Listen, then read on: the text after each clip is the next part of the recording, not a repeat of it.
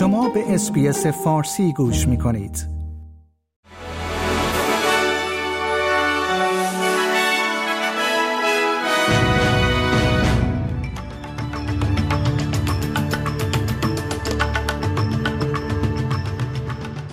درود بر شما شنوندگان گرامی این پادکست خبری امروز چهارشنبه 16 August 2023 SBS فارسی است که من پیمان جمالی اون رو تقدیم حضور شما می کنم. مستجران و حامیان مسکن دولتی منتظر نتایج جلسه کابینه ملی استرالیا هستند که در آن مقامات فدرال، ایالتی و قلمروهای استرالیا برای رسیدگی به بحران فزاینده مسکن در کشور تحت فشار قرار دارند. انتونی البنیزی نخست وزیر استرالیا قرار است امروز میزبان همکاران خود در بریزبن باشد. این در حالی است که لایحه چند میلیارد دلاری صندوق مسکن دولت نتوانسته تا کنون به تصویب برسد. دولت استرالیا دو طرح ضربتی را برای پایان دادن به خشونت علیه زنان و کودکان در این کشور اعلام کرده است. از هر چهار زن یک زن از سن پانزده سالگی خشونت توسط شریک زندگی خود را تجربه کرده است و زنان بومی و جزیره نشینان تنگه تورست نسبت به زنان غیر بومی به طور نامتناسبی بیشتر خشونت را تجربه می کنند. جولی اینمن گرانت کمیسر ای سیفتی از صنعت فناوری خواسته است تا حفاظت ها را در مورد هوش مصنوعی مولد افزایش دهند این درخواست در حال مطرح شده است که مقامات اولین گزارش خود را از قلدری خردسالان با استفاده از گرافیک های دیجیتالی سریح جنسی ثبت کردند. در یک سند مفصل جدید منتشر شده سازمان ای سیفتی راه های مختلفی را ارائه کرده است که صنعت مذکور ممکن است ایمنی چتبات مانند چت جی پی تی یا تولید کننده های تصویر، صدا و ویدیو را افزایش دهد.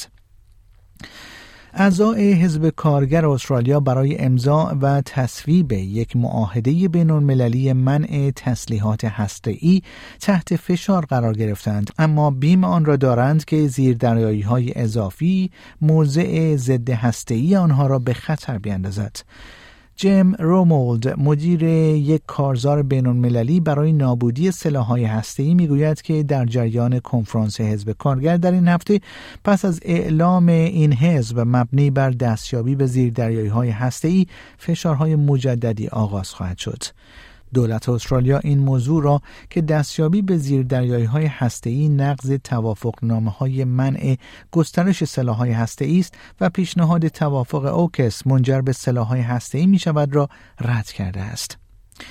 انتونی البنیزی نخست وزیر استرالیا از اندونزی به دلیل یافتن چهار گردشگر استرالیایی که در دریا در سواحل سوماترا ناپدید شده بودند تمجید کرد. جستجو برای یافتن یکی از خدمه محلی همچنان ادامه دارد. ویل تیگل، ستیف وایس و جوردن شورت در روز سهشنبه 15 August 38 ساعت پس از واژگونی قایق موتوری آنها در طول طوفان شناور روی تخته های موج سواری در جزیره نزدیک پیدا شدند. ارتش ایالات متحده آمریکا نزدیک به 500 پرسنل فدرال را به ماوی اعزام کرده است تا از ها برای ارائه های فدرال به ساکنان این جزیره ویران شده حمایت کند. این در حالی است که آتش سوزی شدید در جزیره هاوایی که مرگبارترین آن در بیش از یک قرن اخیر در ایالات متحده محسوب می شود دست کم 99 کشته بر جای گذاشت و ده ها نفر مفقود شدند و بیم آن می رود که بسیاری کشته شده باشند. دونالد ترامپ رئیس جمهور پیشین آمریکا و 18 تن از متحدانش در ایالت جورجیا به دلیل ها برای تغییر نتایج انتخابات سال 2020 در این ایالت متهم شدند. این پرونده جنایی که دوشنبه شب اعلام شد چهارمین اتهام علیه رئیس جمهور پیشین و دومین اتهام در ماه جاری به اتهام تلاش او برای برهم زدن نتایج انتخابات است. یک مطالعه جدید نشان می دهد که نیمی از کارشناسان محیط زیست در رسانه اجتماعی که پیشتر به عنوان توییتر شناخته می‌شد به دلیل مقاومت سازمان یافتی مخالفان اصلاحات آب و هوایی این پلتفرم را ترک کردند. تحقیقات انجام شده توسط کالج پومونا در کالیفرنیا نشان داد که بحث های عمومی در مورد موضوع محیط زیست، تنوع زیستی و بلایای طبیعی در این پلتفرم سریعتر از موضوعات دیگر به دلیل خروج کارشناسان در حال کاهش است.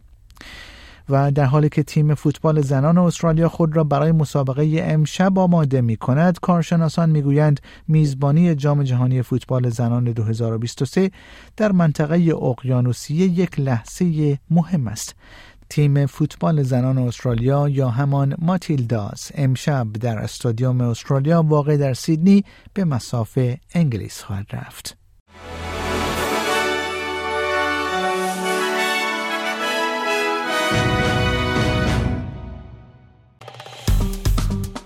like، share، comment. SBS فارسی را در فیسبوک دنبال کنید.